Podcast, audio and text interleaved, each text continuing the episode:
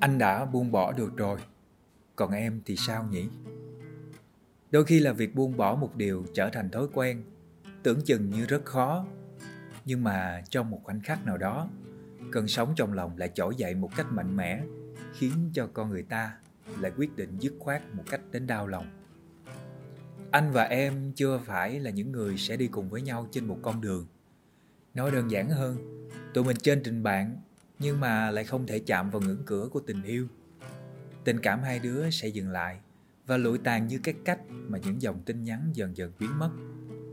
Em bận rộn với những xô bồ của cuộc sống. Anh thì còn quá trẻ để có thể bao dung cho tất cả. Em là bé cá nhỏ, muốn vùng vẫy giữa biển khơi. Nhưng anh lại là kẻ ích kỷ, chỉ muốn biến em thành của riêng cho mình. Em có được cuộc sống nhộn nhịp của phố thị.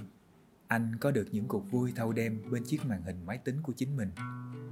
Thời điểm mà chúng ta nhận ra rằng không có một trong hai, chúng ta vẫn sẽ đều ổn với những lựa chọn của hiện tại. Lựa chọn mà không hề có sự xuất hiện song hành giữa anh và em.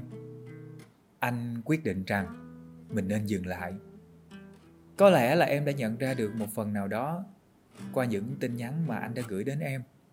Những dòng tin nhắn vô tri vô giác. Dù là anh đã cố gắng chèn vào nhiều cảm xúc bằng những biểu tượng nghịch ngợm hấm hỉnh, nhưng nó vẫn trở thành một lưỡi dao sắc nhọn để đủ khiến cho hai chúng ta đau đớn thêm em mà. Trong cửa sổ nói chuyện của tụi mình, anh đã dành riêng cho hai ta những biệt hiệu vô cùng đơn giản.